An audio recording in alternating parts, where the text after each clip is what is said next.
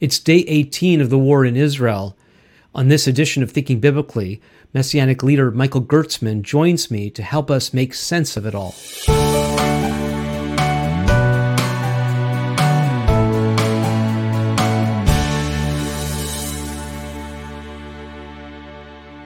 A couple of weeks ago, I had my most popular podcast yet, which tragically had to do with the subject at hand for today, the war in Israel, as I had a very, I found difficult conversation with my friend Avner Boskey living in Beersheba in Israel.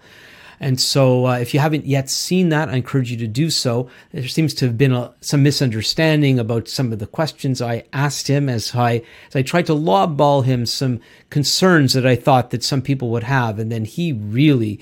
Uh, really attacked those questions rather strongly. So I was a bit taken aback, but thinking over what Avner said, I basically do agree with with what he said. And if you haven't yet let me know what you think about that or haven't yet seen it. I encourage you to do so. The link will be in the description, and you could always contact me at comments at thinkingbiblically.org.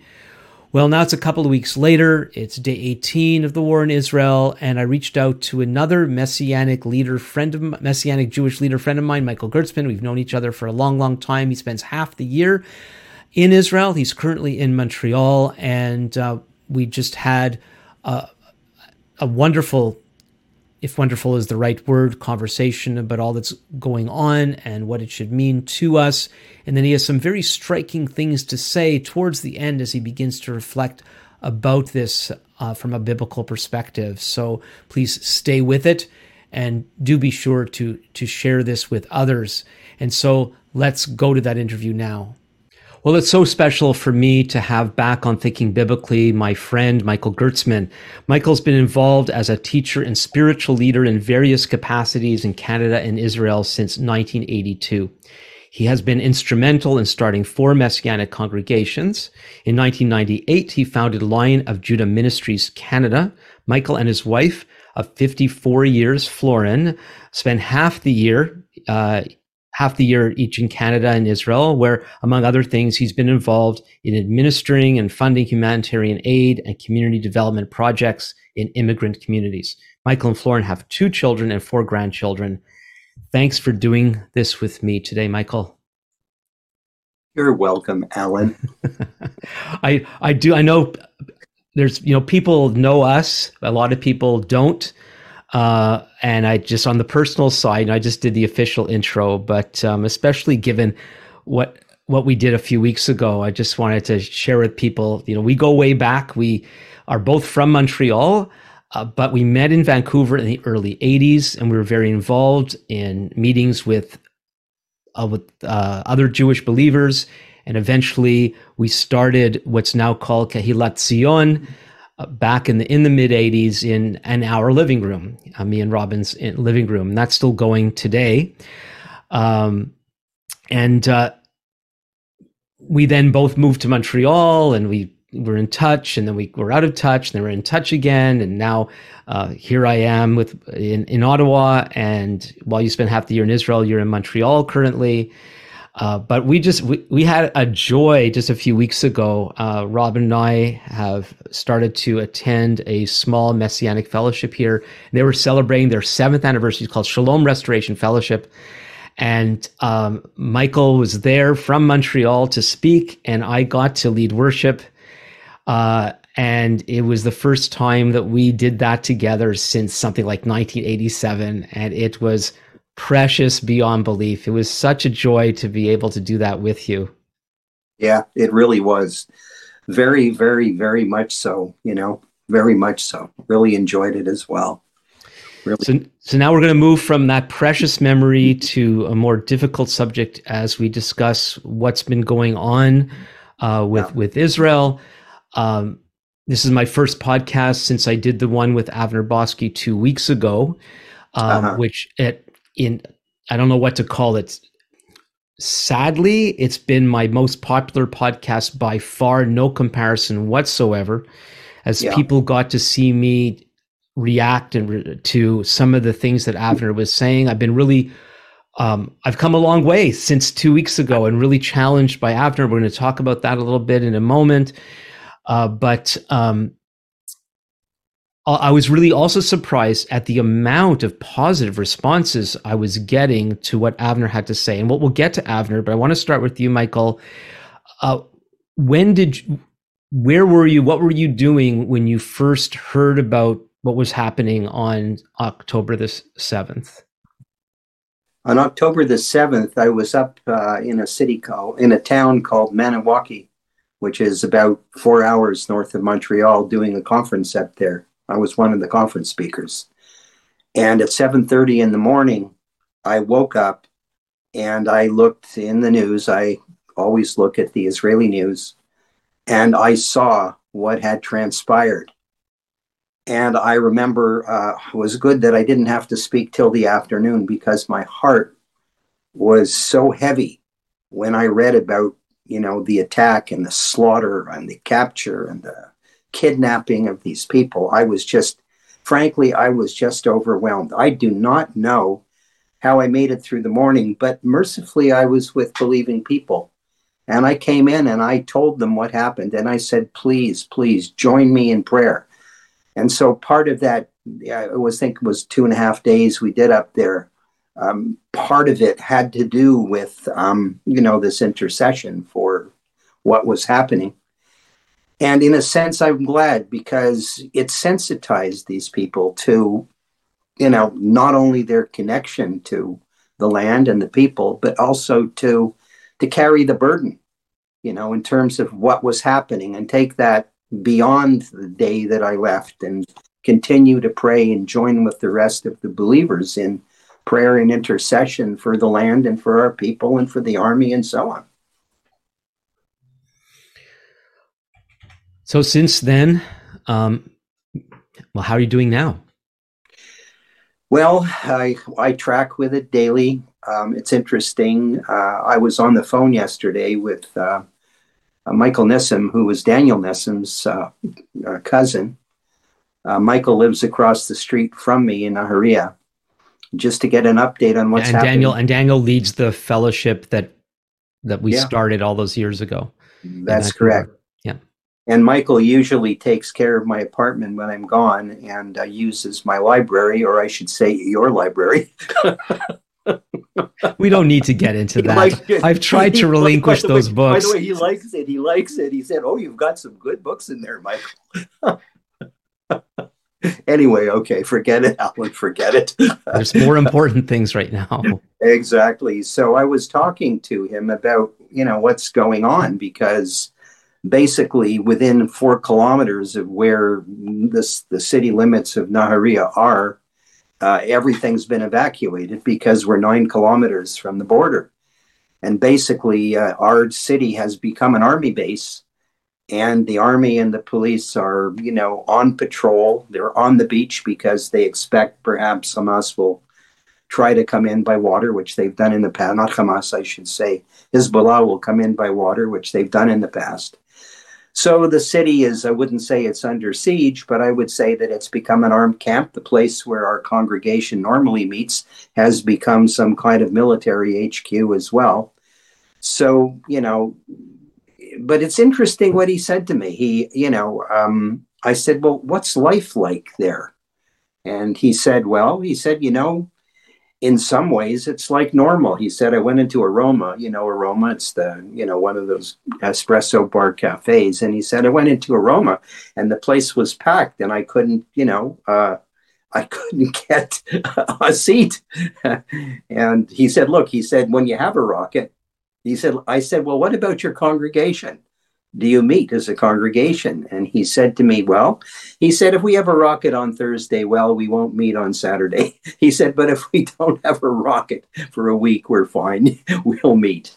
And he said, People are out on the streets. And, you know, the Israelis have gone through this. This is a 75 year old phenomena here. So, you know, they're used to it. You know, so, one of so, the. But, let me stop you there for a second. So you're you chuckled, and I, all the years I've known you, you're a bit of a chuckler. And oh, uh, we're not going to do psychology right now. Uh, yeah. But uh, was was Michael chuckling when he t- said, "There's a rocket on Thursday. We won't meet on on Shabbat"? Michael is he, Michael is not a big chuckler, but he, you know, you could tell it was his wry sense of humor coming out. He's he's kind of dry in his sense of humor. He's a very serious guy most of the time. But so, no, I don't. Is it? Is there any way um, to help our listeners, viewers, get a, a, a sense of the Israeli spirit? Because it's you know I, I got to lead one tour. I hope I'll be able to do others. And one of the things I I want to get people to connect with is that sense of normalcy that Israelis live with in the face of existential threat. Now, yeah. the concern is way higher right now. Yes. But why don't can you are you able to express what that's like? And I know you just did. Could you do a little bit more of what well, it's like to live uh, in the in the neighborhood, and even even this the neighborhood is is right there, like the the the borders of people who want to kill uh, Israelis is is right there, and us in North America have no clue what that's like. Yes, I think I'll, I'll, let me let me tell you a little story of something that happened before I left. Um, there was there were there was rocket fire, and it came pretty close to the city. And I remember that when we heard the bang, we knew it was close. We thought it hit the outskirts of the city, but it didn't. And everybody was out on the balconies and looking and on the street. And then because there were no sirens, people went back and they went back to their lives and life went back to normal, even though there had been that. Israelis have come to this point where they're not cowering in fear. You know, they understand there's a, how shall I say, there's a modus operandi during war, all right? It has to do with everything from the grocery stores and how many people can go in there and no hoarding in the growth, you know, no people are allowed to hoard and so on and so forth. But there's this tremendous spirit of unity. I mean, one of the things this war has done is taken a country that was incredibly fragmented politically along religious lines, you, you name it. We were having demonstrations of hundreds of thousands of people blocking major highways prior to all these things happening, things we'd never seen in the history of the land. Over, you know, over this, uh, how shall I say, the uh, the conflict between the politicians and the Supreme Court. And I'm not going to get into that because it's a complex subject. But then all of a sudden, a land that was divided in a manner that had never been seen. I remember I was on a prayer call several weeks ago, and I said on that prayer call before the war, I said, if things don't change, because we were praying that there would be a spirit of compromise, something, something would happen. I said, if things don't change, the only thing that's going to bring us together is war because that's the way it's been in the past. I think I so was on that call or one like it when you yeah. you were mentioning that. Yeah, so that's what I said at the time.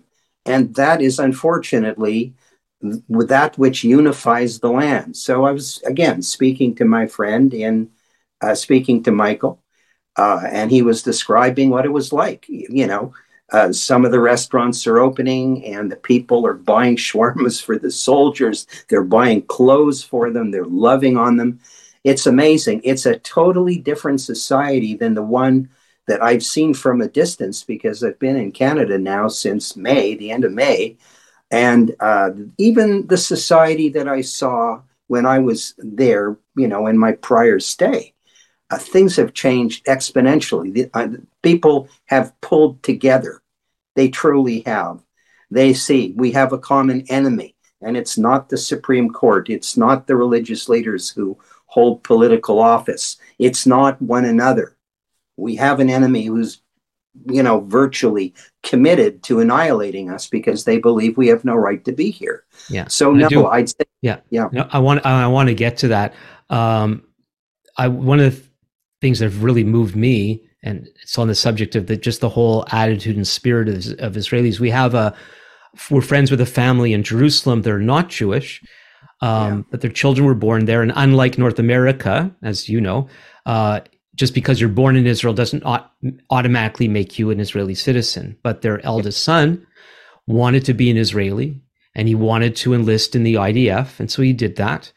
And yeah. it was the first day. I was it was October the seventh, and I got a picture of this friend's son, um, whom I've met, and there he is in his uniform, getting into a taxi, going off to to, to the base, and we've we've kept in touch uh, since since then. I think it was yesterday through WhatsApp. How are you doing? And it's we're fine. I don't know what his tone was, but we're we're fine. And then he gives yeah. me a little update about where his son is in the country, and and and he's like in like thinking in in terms of North American wars and being in Canada, United States, and talking about the war in Europe. Oh, oh, our son is has been called up to the front, and it's thousands and thousands of miles away. But there, it's it's just about down the street yeah. Their their son is at the front and but we're fine. And I yeah. I don't think that's stiff upper lip. No, it's not stiff upper lip. It's just that we've lived in this mode for so many years. You know, when I first moved to Israel, one of the things that used to absolutely shock me, I would go into the supermarket, and of course, because there were only two of us, our basket would be filled, say, this much the Israelis would fill their baskets to the top and overflowing. And I thought to myself, man, that's expensive. People here, a lot of them don't earn a lot of money. Why do they need all this food? And then I came to realize as I lived there that we've lived in this state for so long that we never know when it's going to happen. So, in other words, always, people, always ready. Always ready. So, in other words, that kind of that that kind of attitude has you know has prevailed but I think that as, to be honest with you, that as the land has prospered, you know, as we've seen this incredible uptick economically, and as we, you know, saw our military increase not only in strength, but in sophistication, in the weaponry, and so on and so forth, I believe that we began to become slack in terms of vigilance. Vigilance. Now, someone would say to me, "Oh, this isn't the case," but I, you know, given what happened on October 7th, I would say that yes, we definitely let our guard down and began to think we were fine. This wasn't going to happen. They were just rattling their sabers. Nothing will happen to us. So what I'm saying to you is that, you know, I'm think of, you know, I think of Deuteronomy 32 to be honest with you, where the Lord speaks about how He found us in the wilderness and, and you know, uh, and he hovers over us like an eagle that you know takes care of her chicks and he brings us into this land and we become prosperous and so on and so forth. And we become slack. We became slack in our worship and we probably became slack in terms of you know what was around us and the you know the attitude of the nations around us and this is exactly what i see as i looked at contemporary israeli society but it takes a war to bring us back to where we really are, who our neighbors really are, what their motivations really are. And it brings us back to the old days, so to speak. And, you know, and, and that follows. Yeah, it's one of the, the things that, you know, I heard people reacting uh, with um, what were they doing having a party so close to Gaza? What are they doing? What are the and and and the immediate thing is putting all the blame on Israeli intelligence and government yeah. of of of not doing their job, but not realizing how um, I, I, I don't if if is it complacent or confident or is it an interesting mixture to to think that as you were describing earlier with the hearing the rocket blast some time ago uh, near your city, it's kind of like normal life. So a rocket comes, Iron Dome shuts, you know, blasts out of the sky or it lands in a field. Every now and then somebody gets hurt, but people get hurt every day. They get hurt more on the highway than they do from rocket blasts. And we're, we're Israel. We're okay.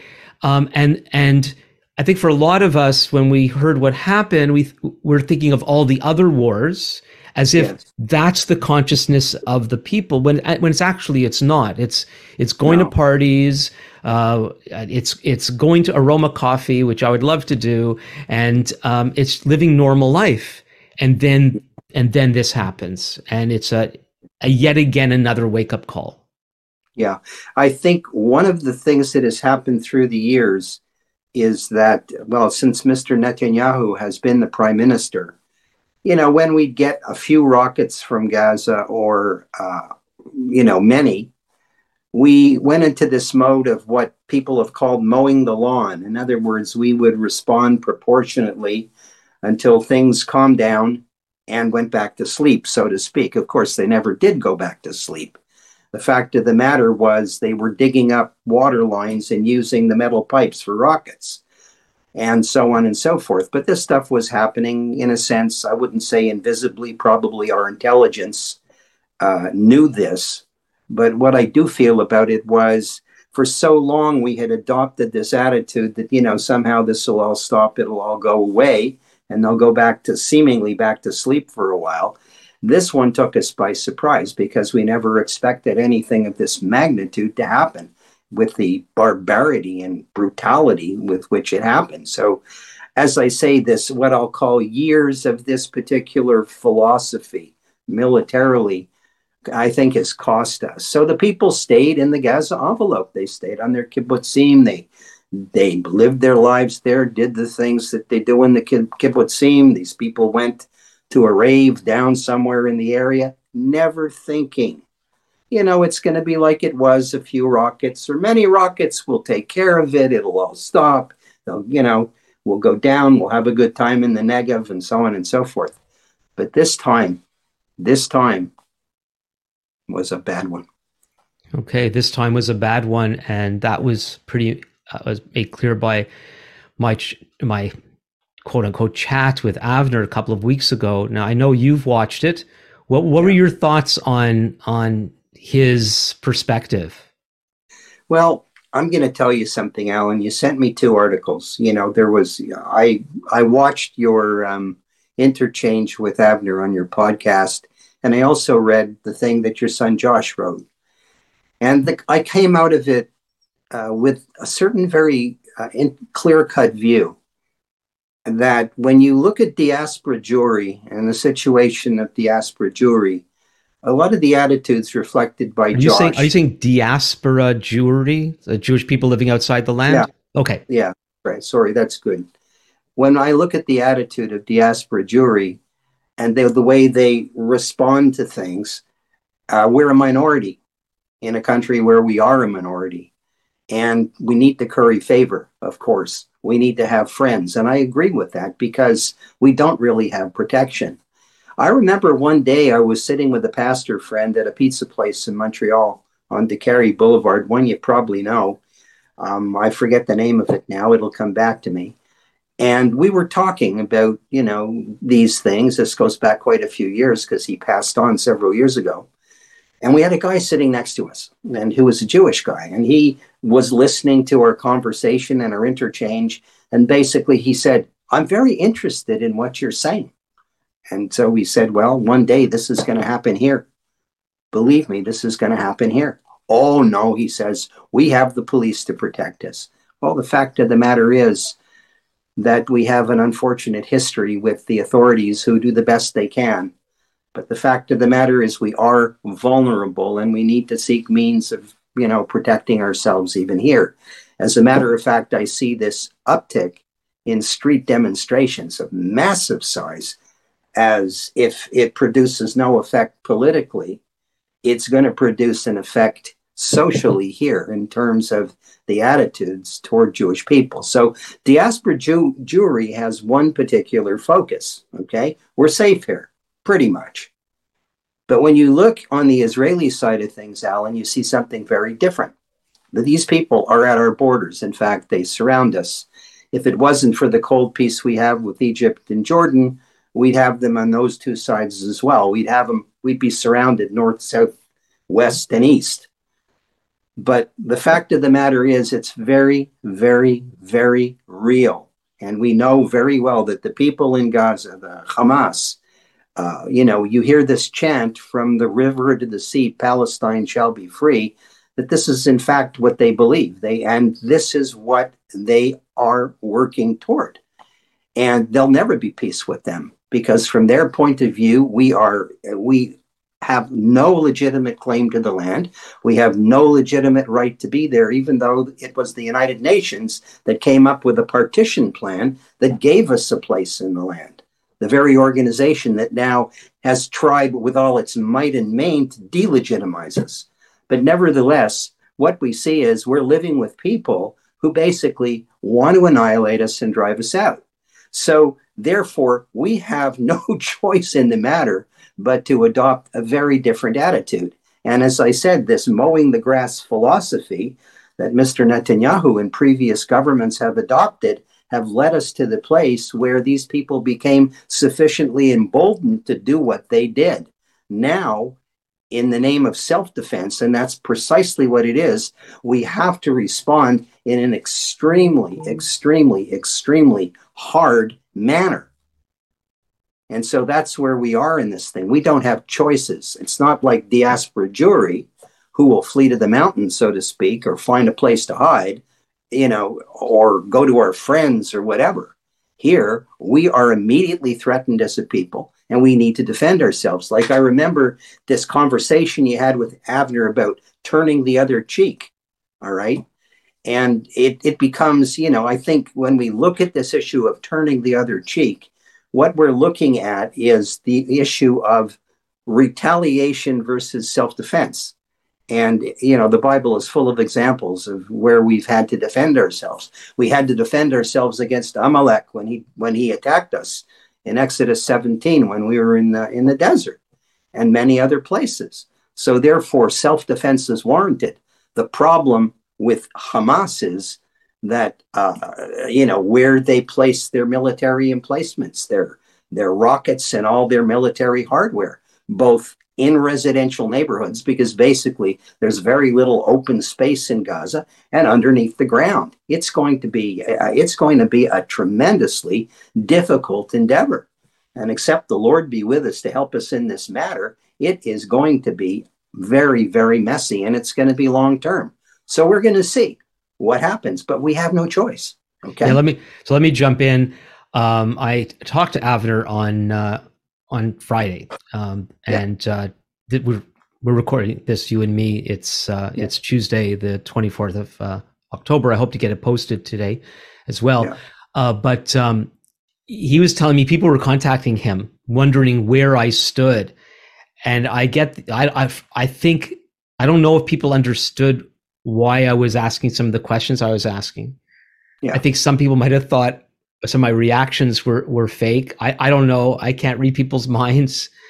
Uh, but some of those questions, like the one turn the other cheek, that's a lob we'll call a lob lob ball question yeah.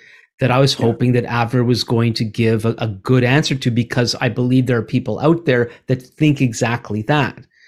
I didn't know that when I lobbed the ball to Avner, he was going to smash that thing to oblivion. and then that's, that's, why I reacted the way I did. I say, I like, I get it, but I've never heard anybody actually say, yes, we're supposed to love our enemies, but sometimes we have to kill them too.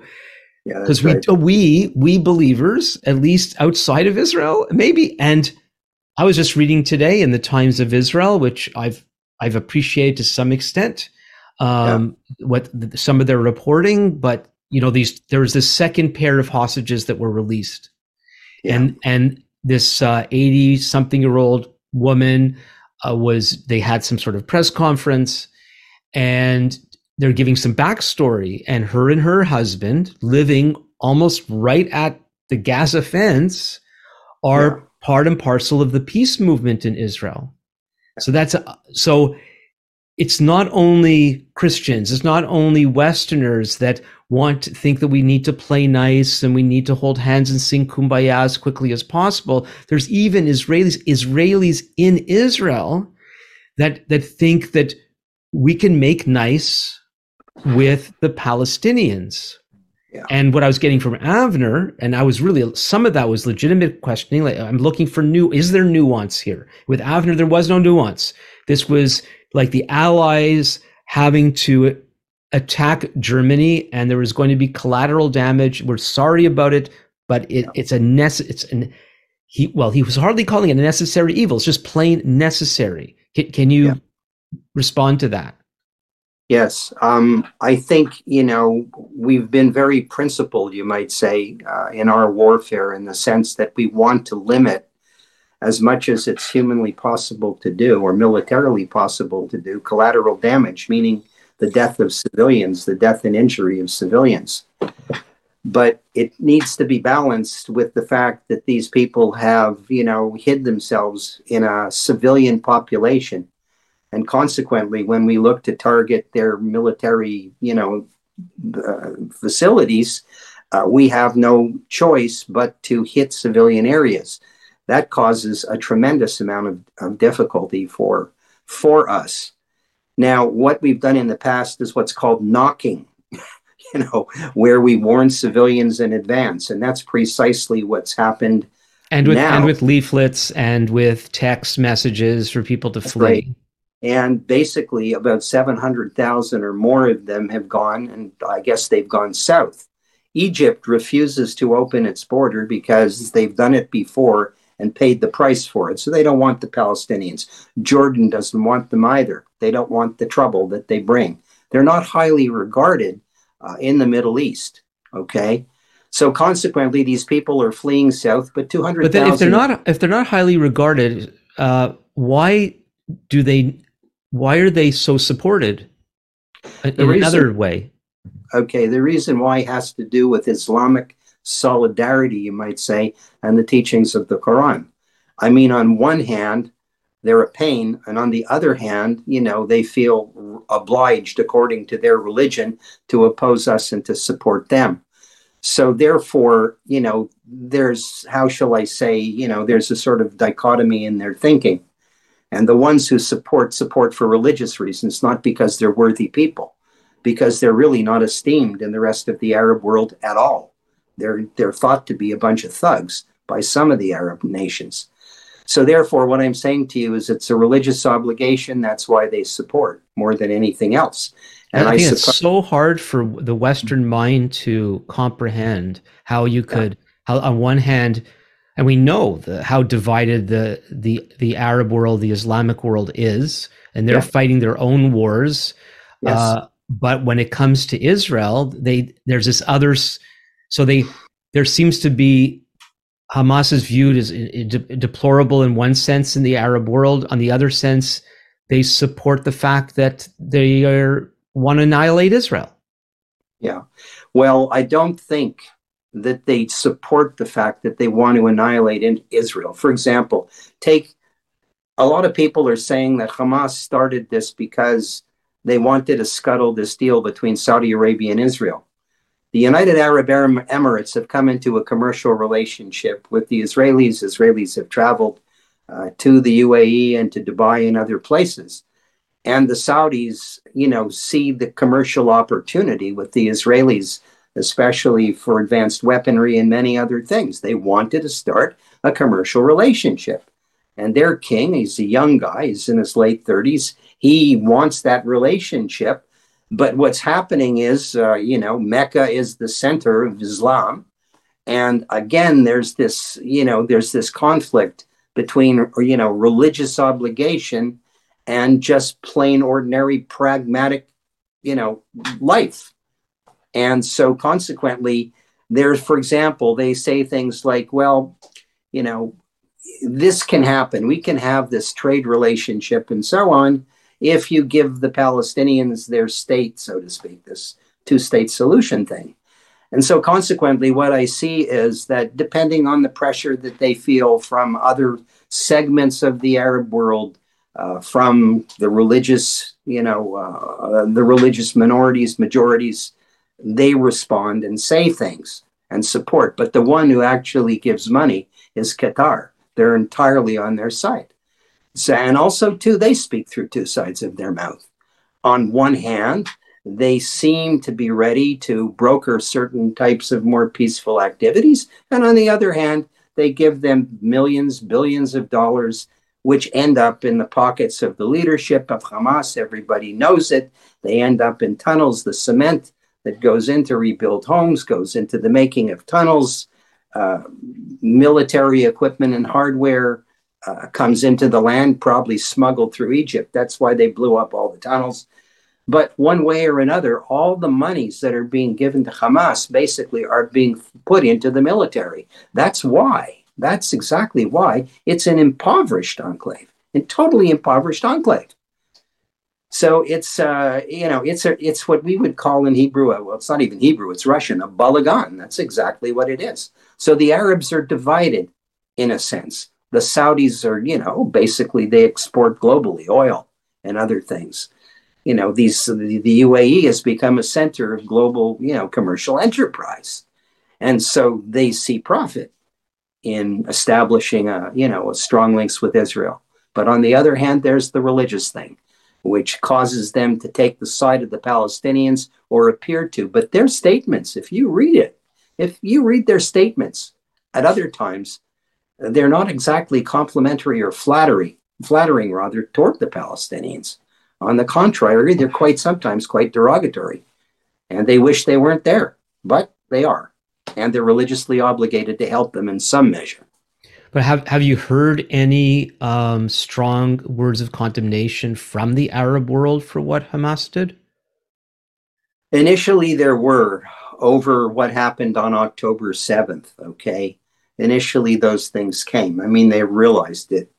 What Hamas, you know, Hamas basically was doing what ISIS did. And ISIS was a threat to, you know, all the world and you know especially the Muslim world.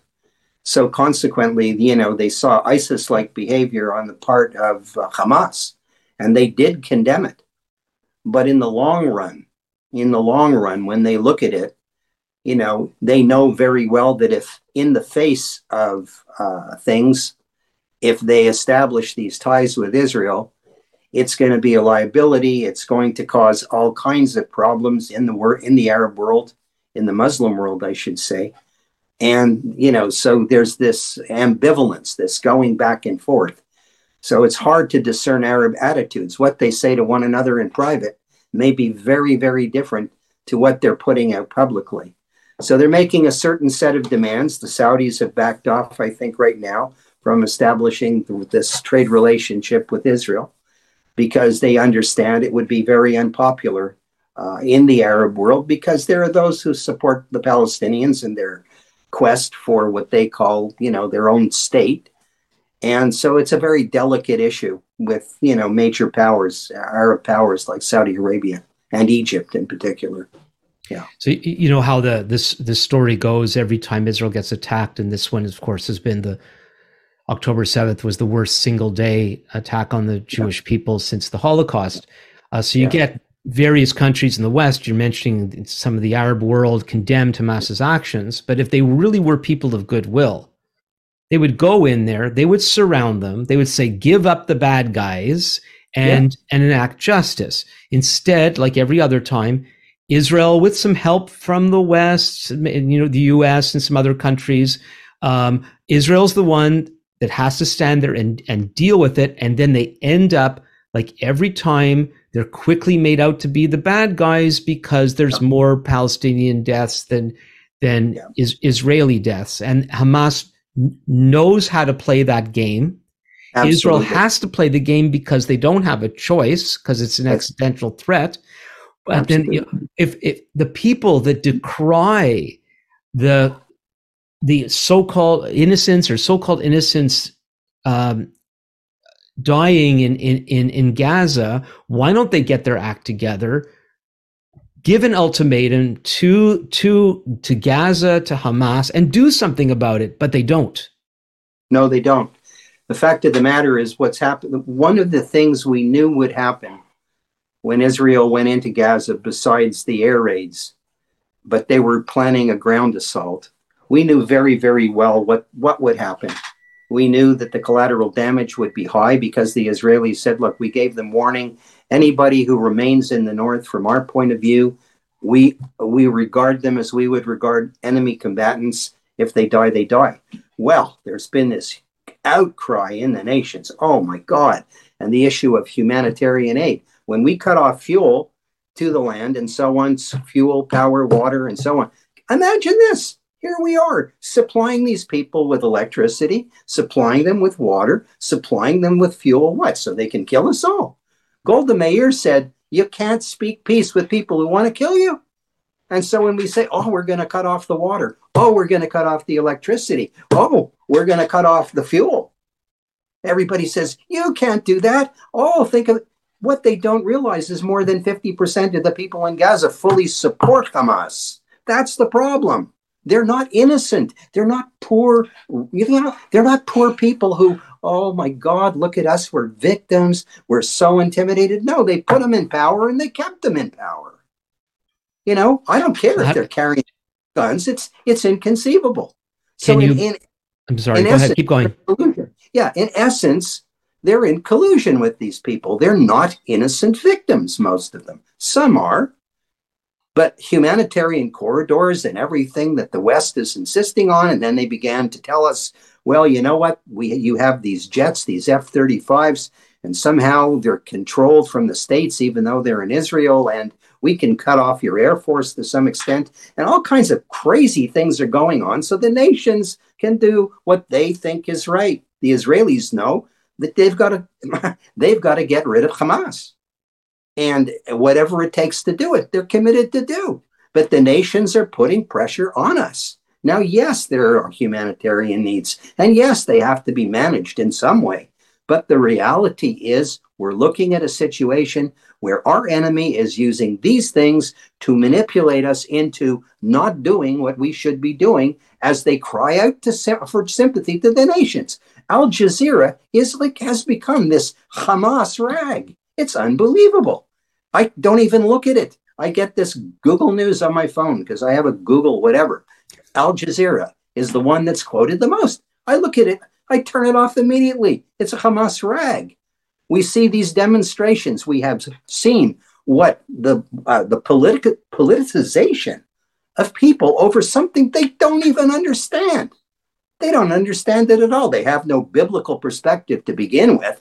And secondly, they do not understand the situation on the ground, nor do they understand Hamas that they're cheering when they kill and maim and, and, and brutalize Israelis. They don't get it.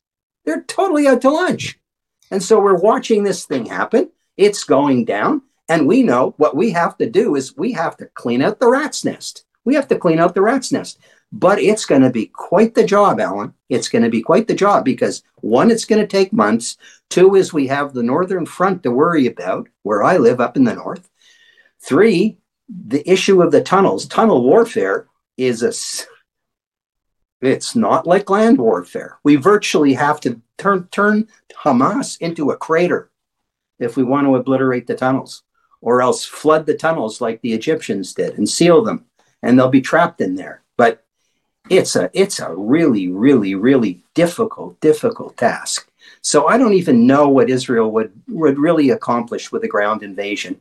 They would be we would be in there for months and months and months before we could actually do what needs to be done. And what i see coming down the down the line is just another version of what we've seen for years. The nations intervene. They do this they do that and peace comes and you know we're all happy and i go back to aroma and whatever. There's another cafe i love in Nahariya called porto. They, they have these fantastic croissants with almonds. They're just ex- excellent right?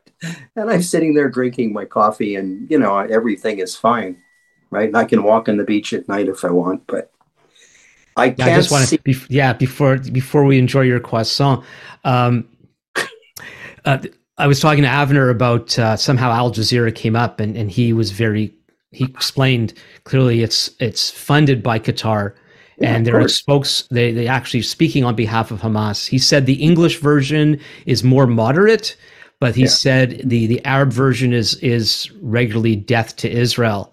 And I yeah. think I, I, really wanted people to park on this thing that I said earlier, and that was and not because I said it, but the way Israel is is demonized in all this, if the world actually cared not just about Israel, but about human beings, they would get their act together and they would put yeah. an end to this thing rather than right. letting Israel continue having to having to fight the war on behalf of everybody else, um, yeah. which is where God has put our our, our people. Um, you know, there's there's there's also that the whole the, the insidiousness of of what's going on and i don't know how to ascribe motive i i, I caution myself from doing that but like what, what happened with the the blast by the hospital uh, the other day, where immediately the the world was saying Israel bombed, purposely bombed this hospital, Yeah. um, and the dan- and the PR damage was done immediately. It took like what what day did the thing happen? Was it Thursday? It was something like that. It took until Saturday night before our Minister of Defense at 9:30 p.m. here in Canada finally said, "Well, it looks like, according to the videos, that it was an errant rocket from uh, Islamic Jihad." But who's who, who heard that? The Prime Minister, who posts about all sorts of things to his gabillion followers, uh, is the one who should have come out and said something, and and he didn't. Absolutely. I agree with you. So, you know, we're demonized in the process. But let me tell you What, something. do you know? Do you want to talk? Well, do you know why? What can why you tell me? Why is it like this?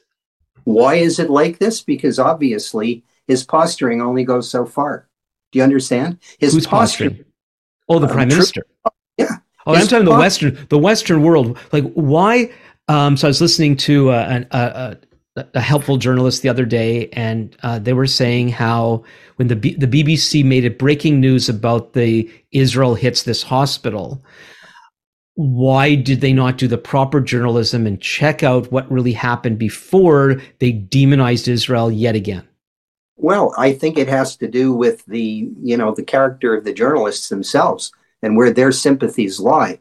We've been so long characterized. You know, it's interesting. In one of Avner's letters, uh, he uh, he quotes Bob Dylan and his song about the neighborhood bully. I don't know if you read it or not, but you know, we've been we've been characterized for so long as the neighborhood bully, and these liberal, you know, trained journalists uh, automatically take the side of the oppressed and they've been sold a bill of goods that we are oppressing the palestinians and rather than them understanding that when you have a man for argument's sake like mahmoud Ah- abbas who has become uh, a, a billionaire and not given to his people and the same thing with the leaders of hamas that they've exploited their people and not given them what was legitimately theirs and given from the nations to promote the welfare of those people. They do not understand the, they do not have a clue about the true nature of the Middle East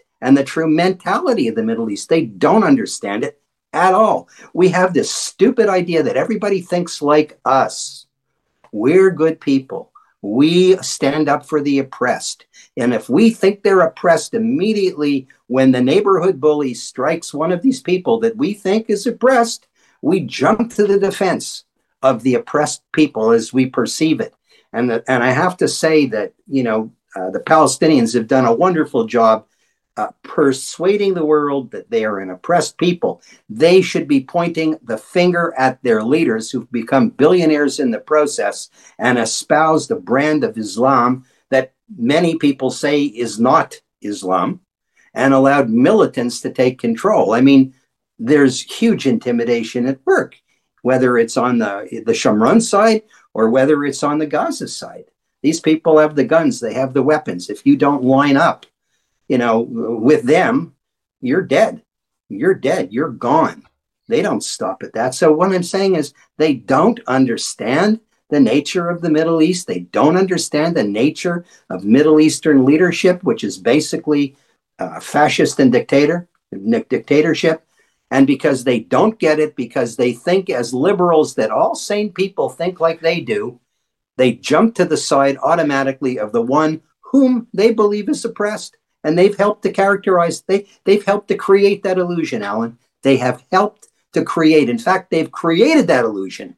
Yeah, I want to. I want to. I'd like to jump in there because I was. Uh, it it hit me just this morning, the Yeah. way uh, Hamas has, uh, could I say, brilliantly played the victim card, Yeah. because Muslim, Muslim like our people are historically, if we're going to talk about the oppressed and the victim, not always for the whole history, but for a lot of our history, we've been ruled by foreigners. We've uh, we've lived in a diaspora, dispersion. Uh, anti-Semitism is the highest form of hate crime in a place like pol- nice, polite Canada. Um, and and then we get resented when we succeed. But let's not go down that trail.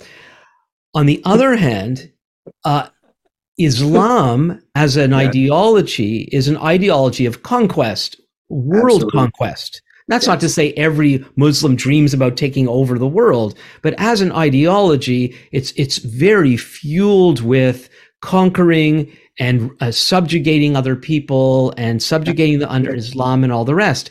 And so they have that philosophy, and yet understanding the cultural moment we're in and how the the greater the victim you could be perceived as, That's the right. most sympathy you get, and their Absolutely. ability yeah. to do what they did on October the 7th, raping yeah. women, capturing grandmas, uh, beheading babies, and yet, just like that, they're the victim. Woe is me, we're being, help, help, we're being attacked by bad, big bad Israel. When they didn't just poke the eye of the bear, they went in and they slaughtered the bear's babies. That's exactly what they did. And they're getting their just desserts for sure. They're getting their just desserts. And we're denied, you know, in the world's view, uh, you know, in the view of liberal, you know, liberal media and liberal politicians, we're denied the reality of saying there's just cause here. And we have to do what we have to do. Let me read so folks, something. I want to say it again.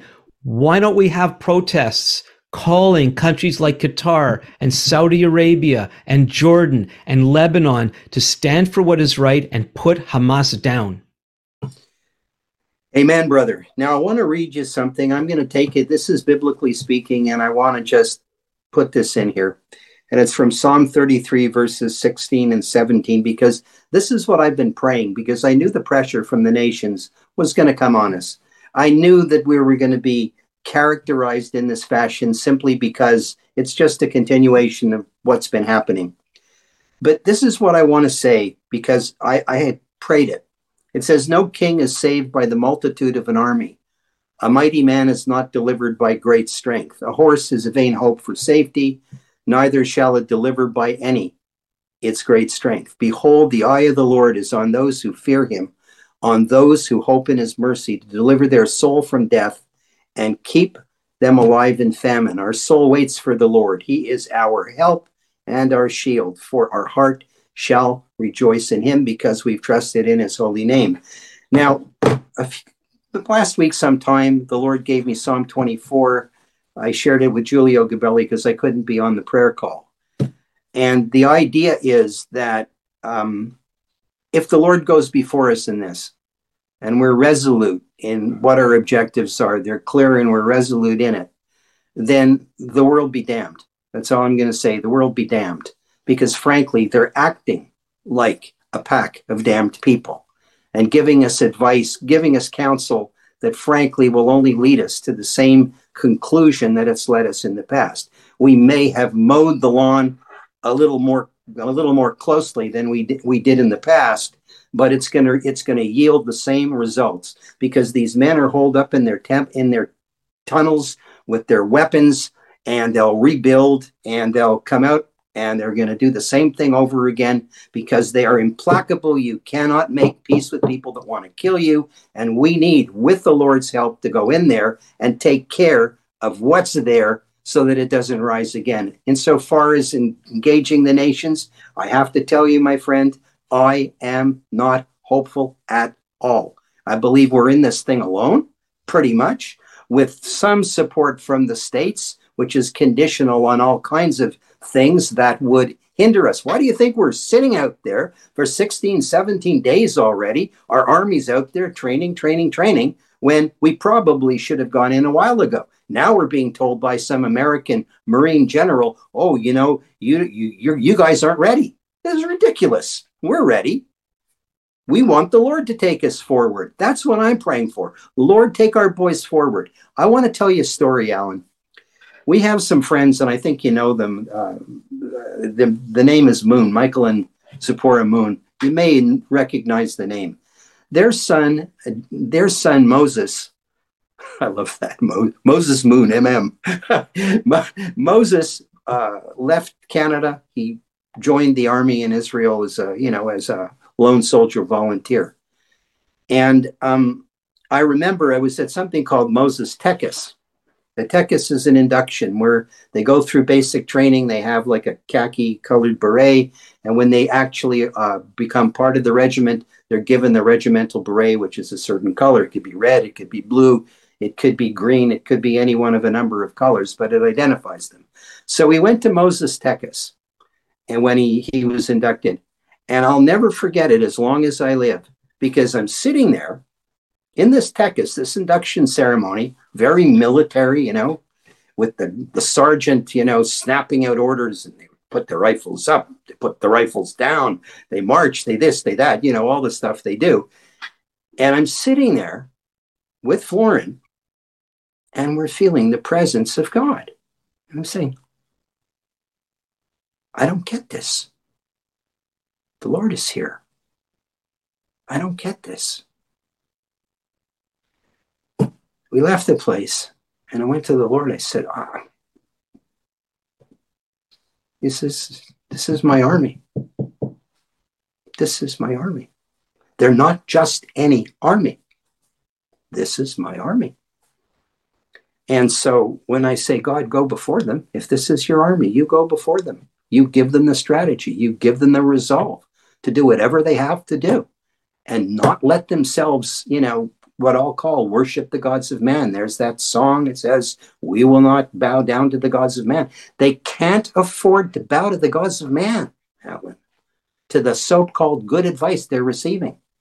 Because frankly, if they do, we're going to have another round in a few years when they've rebuilt. And that's what I feel. I feel that strategically we're making a big mistake not allowing our army to do what they have to do. We're trying to do it morally. We're trying to save civilian lives. And Hamas is telling don't leave. We need you there as human shields. Don't leave. Yeah, so that that was your description there was very moving. Uh, how do we answer people that would react to but the Israeli army, yeah, there's some religious ones, most of them are secular. How can you say that God is involved in this, you know, military group of this country and and and all the I'll rest? I will explain how. It's very very simple. Number one, the land is His land. We see this in Deuteronomy 11. His, you know, His eyes are on it from the beginning of the year to the end of the year. Number two is we are a covenant people. We are the people of God. I think one of the biggest misunderstandings that I see amongst Christians is their misunderstanding of the fact that Israel are as much the people of God as they are. We may at this time, maybe only a small percentage of us are what you would call a saved people who know the Messiah, but the Lord has made some very, very clear promises to our people. Now, those clear promises have to do with our possession of the land and so on, promises to work with us and help us to keep possession of the land. So, what I'm saying is the Bible makes it abundantly clear that God has not forsaken our people. Has God cast away his people? God forbid. He has not cast us away. Yes, there's a blindness on us when it comes to knowing who the Messiah is, but we are still God's people. It speaks about the dough and the lump. It says if the, you know, if the lump is, if the dough, if that segment of dough we take out is holy, the dough is holy, the lump is holy. We are still set apart to the Lord and for his purposes. And for that reason alone, just for that reason alone, God will be with us. He will open our eyes. I'm hoping, like, for example, if you don't think, I'm, I was reading the scripture the other day, there's a Psalm 118. Unbelievable. It speaks about how the Lord chastens us. I am telling you that because of what has happened in the land since the last election, the division, the strife, everything else, from my point of view, it's like the days of the judges. Okay? This is my, you know, if we're going to talk biblically, I'm giving you my biblical perspective. This is like the days of the judges. We had to wake up. We had to realize that we are one people, you know? Am Yisrael Chai, the people of Israel live. We are one people with one destiny. There's a land that's been given to us by a covenant promise to our forefather Abraham Avinu. We know this, and that's just the way it is. And God is, He used, unfortunately, the barbarism, not to get the support of the nations, but to wake us up, among other things. Yeah, that's Horrible.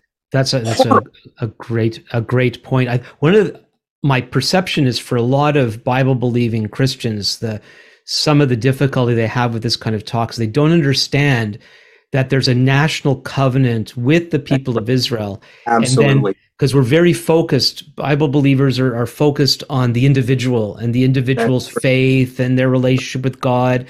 And they think that when we're talking about God's covenant faithfulness to our people, that automatically uh, means those, those, those individuals that's are right. right. with God, like Abraham and David and, and so on were. But there's actually two things going on. And by the way, there's a good place to, to mention that on November the 5th, here in Ottawa in the evening, I'm going to be doing a special presentation on Israel that I'm calling Israel and the Faithfulness of God. I've been advised, I'm still looking into this, whether it's uh, good, um, advisable to uh, give you the location through through no. this kind of medium. But no. if you're interested in that event, contact me at comments at thinkingbiblically.org. Now, speaking about the the the the how the the if the piece is holy, the whole lump is holy. That's yeah. from Romans 11. I'd like right. to talk about one of those holy pieces, and I want to get your response to my son's blog post. I think your son's blog post is an excellent blog post, but I think it's more relevant. And I think I said this at the outset. I saw it as being very relevant to our situation here in the here in North America. Here, well, not only North America, but it can be in Great Britain, it can be in France and other oh, outside places. of Israel. Outside of Israel, yeah. I think that the, even though the threats are immediate in their own way in many of these places now, and I see the possibility of th- that threat heightening because they're putting extra security at the synagogues now in North America and elsewhere. Um, nevertheless, specifically, I think what your son has presented is very true, but it has more relevance in the diaspora than it does to, you know, the Jewish state, which currently is surrounded by enemies who have no regard whatsoever for us and see it as their, how shall I say, their sacred duty to annihilate us. So yeah that's uh, that's the difference for me. Yeah. So so uh, for people who don't know, uh, my son Josh wrote a blog post that he actually did just to get his thoughts out there. He didn't think it was going to go viral, um, and it's addressing how some of our people, how Jewish people might be responding to non-Jewish silence with regard to the things that happen. And he talks about how we fundamentally don't feel safe in the non-Jewish world. That's right. Um, and uh, immediately started getting uh, positive responses from Christian friends, but we didn't know it was going to strike a chord in the Jewish world and get picked up. In fact, it ended up being reposted on a news site in Israel. And then a, um, a political journalist with the Toronto Sun here in Canada was so moved by the article, not Jewish himself, as far as I know, yeah. um, that he did an article on Josh and his blog post that appeared this yeah. past weekend. Yeah. And um, I'm, I'm very proud of my son. He really did not think it was going to that was going to happen, and so um, there probably still are um, some of our non-Jewish acquaintances and friends who haven't said anything. What would you say to them, Michael, at this point? What I would say to them is this we are we Jews in the diaspora in particular are an endangered species. Notice okay? he's chuckling again, folks. I'm chuckling because this comes from an experience I had many years ago. I was in Hong Kong uh, doing a Watchman meeting with, uh, you know, with the Watchman group. So this would go back maybe to about 2008 or 2010. And as I was there, I reflected on the fact that Chinese civilization and uh, Jewish civilization are both about the same age, 4,000 years old, approximately, give or take. And then I ran the numbers. There were one and a half, there were well over a billion in China and probably another half uh, another half billion in the in the Chinese diaspora. And there were only maybe 14 and a half million of us worldwide after 4,000 years. So if you think that we're not an endangered people, if you don't understand that Satan has a vested interest in destroying us, then you know you live on another planet. We're Bible believing people. There is a devil, and the devil is doing whatever he can to hinder the plan of God in regard to the kingdom coming to earth and the reign of the Messiah being established on earth. That's just the end of the story.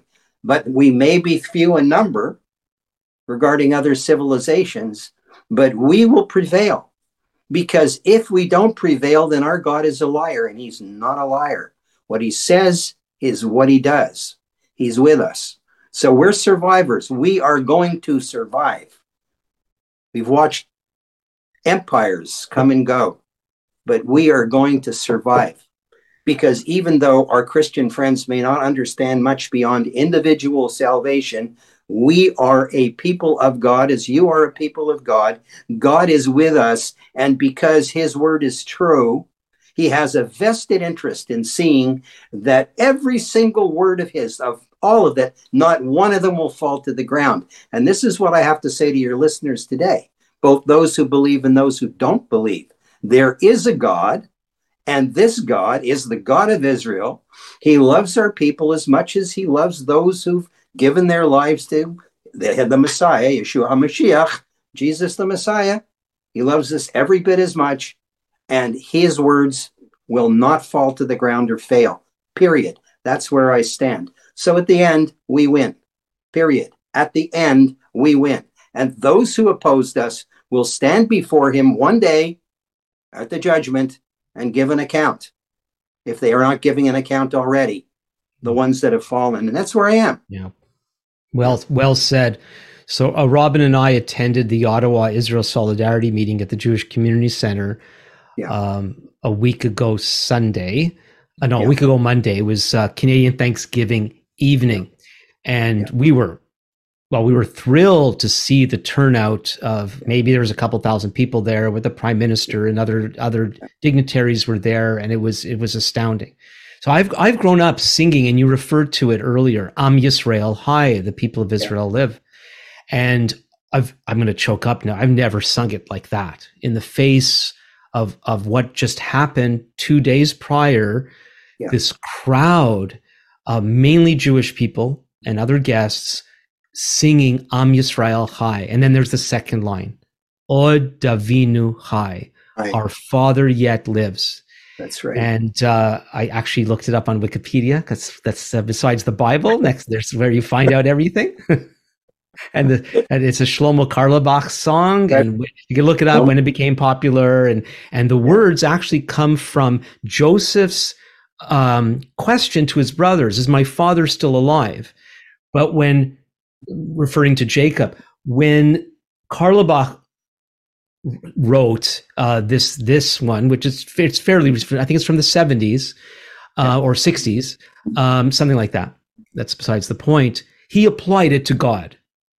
Yeah, it's our so as we were most, most you know I, a lot of people don't understand. Most jewish people are fairly agnostic about god. There's yeah. there's very religious ones there's semi-religious ones smattering religious ones and even among the religious ones they may yeah. not be sure that there is a god.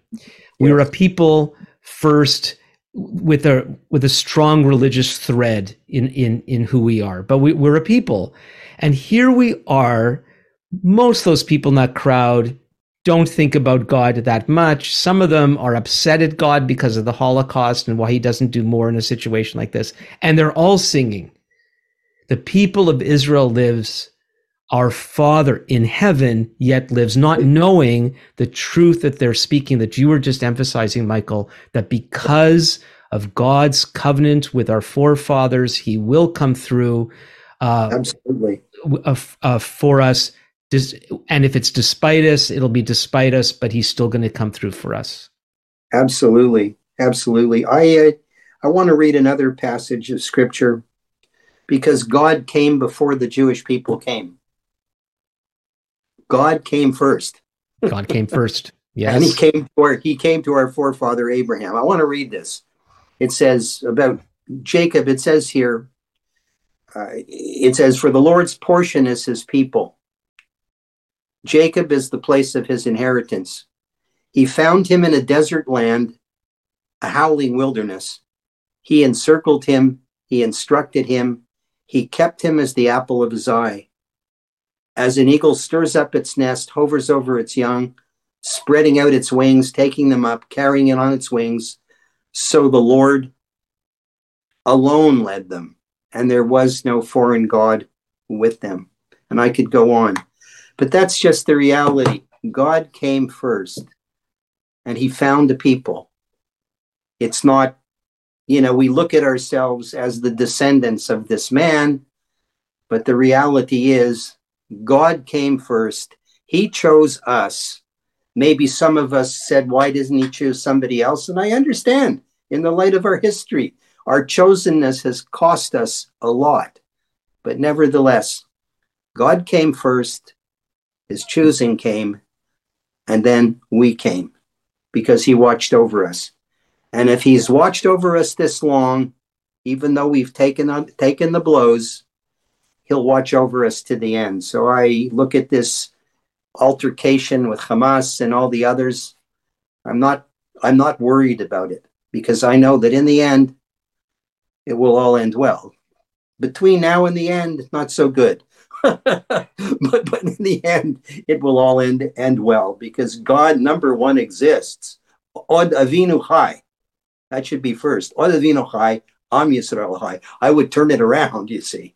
God came first. And that's what I see. If God yeah. can fail, then as a people we'll disappear. Yeah. So um don't normally do this, but uh well, what I might do is ask somebody like yourself, how shall people pray about what's going on? This is the part that I haven't yet done on my podcast, but I'd like to ask you. Um, I didn't ask you beforehand. Um, why don't we close with? Can you? Would you pray for the situation? I will do that. Avinu Malkeinu, our Father and our King, we come to you now in the name of your Son, Yeshua. And we bring the current situation before you. Lord, you've directed me on more than one occasion simply to pray that you would be the one who directs the course of events and not the nations. You are the God of Israel. You showed me years ago at, at Moses Moon's Tekes that these are your, this is your army. Others may disagree. I don't care whether they disagree or not. But I pray above all that you would guide the leaders of the nation to give them wisdom as they give direction in this situation to the nation and give wisdom, I pray, to those who command the army. And not only give wisdom to them, Lord, but also to move them to do by your spirit the things that they must be doing at this time, to give the orders they must give, to strengthen the combatants who will go into Gaza, to do what they must do, and persevere in that which you've mandated them to do until it is done and a result is achieved. That brings not only glory to you, but will certainly set back this threat that we've been this cloud of threat that we've been living under for so many years that blew over that fence and committed an atrocity that we haven't seen since the days of the Holocaust. Lord, we're asking for your direction. We're asking for your help at this time, that what you say should be accomplished will be accomplished. And we ask it in Yeshua's name. You said, Father, whatever we asked in the name of Yeshua, you would do so the Father might be glorified in the Son. We know that the day will come. We know he appeared once as the commander of the armies of the Lord of hosts. I pray that the battle strategies that are required will be downloaded to those who give direction and followed by those who must implement it. We ask it in Yeshua's name. Amen. Amen. Amen. Wow, that was great, Michael. Thank you so much for uh, for doing that with me, and looking forward to seeing you soon in person, yeah. hopefully. Yeah. Well, yes, yes, okay. we will. Yeah, we will see each other. It's been a pleasure. Thank you. I know I've been very forthright in a lot of things I said, but well, you asked me to go come on this program. yeah. Um, uh, well, we know God is the one who's altogether right. And I, I, my my prayer is those who the people who know about the Bereans in the New Testament that they'll be like Bereans and that they will search this word um, to see if these things that you're saying are so. Amen. So Very again, good. thank you so much. And as they say in Hebrew, lehitroat. Lehitroat. Yeah, until we see each other again. Well, that's two podcasts in a row where my guest took me by surprise. So, again, if you haven't checked out uh, my podcast with Avner, please do so. And you need to watch, not just listen to it, as you see my reactions to some of the things that he said. And again, without going into all the details, I basically do agree with Avner. And then when Michael now talked about the current Israeli army as God's army, well, I haven't heard anybody put it just like that. It was a little bit alluded to by Avner but this this is it's different for me. I'm sure it's different for a lot of you. But I, I called him up right after it was done, just a few minutes ago, and uh, and said to him, the fact is, we people who who claim to believe the scriptures and as a messianic Jew, Old and New Testaments, the army of the of Israel in the Old Testament was not made of all these made up of these pious, God-loving people. Paul says it well in Romans that there's always been a remnant of true believers among the people of Israel, and that has always been true to this day. The army of Israel in the Old Testament was in the the Jewish Bible uh, was an army assigned by God to do God's will. And then this becomes the question. And this is something that Michael believes that God himself showed him. You may or may not agree with him, but scripturally speaking, this has more to do with God's interests than the spirituality and the, the piety of the people themselves. So please, let me know what you think. You can write me at comments at thinkingbiblically.org. If you want to get in touch with Michael, you can let me know and I get pass your comments on to him. And also, don't forget if you're in Ottawa, if you know anyone in Ottawa, on November the 5th in the evening, 6:30, I'm going to be doing a special event. I'm calling it I'm calling it Israel and the faithfulness of God as we're going to do, God willing, an overview of what the scripture has to say on God's relationship to the people of Israel. So please pray about that on, our behalf. And if you can make it, that would be great. And uh, if you want more details, please write me at comments at thinkingbiblically.org. Until next, until next time, this is Alan Gilman with Thinking Biblically.